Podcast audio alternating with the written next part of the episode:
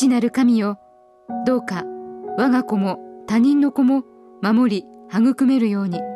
そうすることであなたのご性質を表せるように助けてください。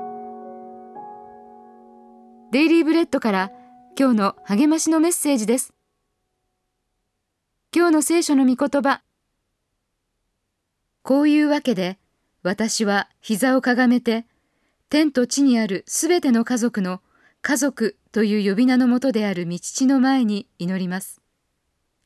エペソビトへの手紙3章14節15節。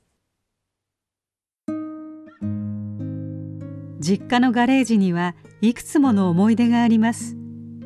少年時代の最高の思い出の一つはただで入手したゴーカートの修理です。父と一緒にタイヤを交換しかっこいいプラスチック製のフロントガラスを装着しました。そして父に見守られて実家の駐車スペースを走ったものです。今振り返るとガレージで行われていたのは単なる修理ではありません。父が息子を教育していたのです。それは神の働きに似ていました。人類は神の性質を映しています。親が子を育てることも神が人を育てることに発しています。神は天と地にあるすべての家族の家族という呼び名のもとである道地だからです。親は神が生き物に命を与えられたことに倣うかのように子供を世に送り出します。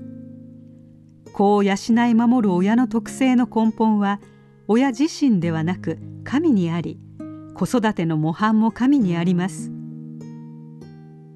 私の父は完璧な親ではありません。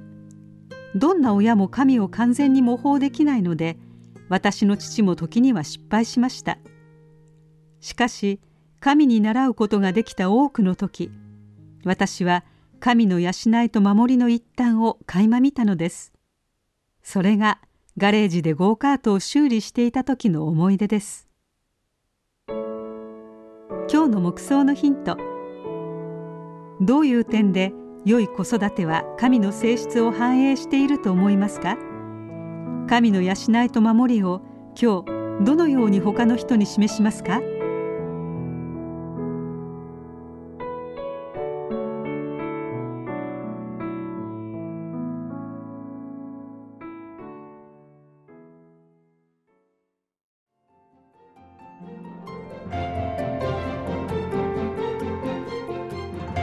今日のお話いかがでしたか？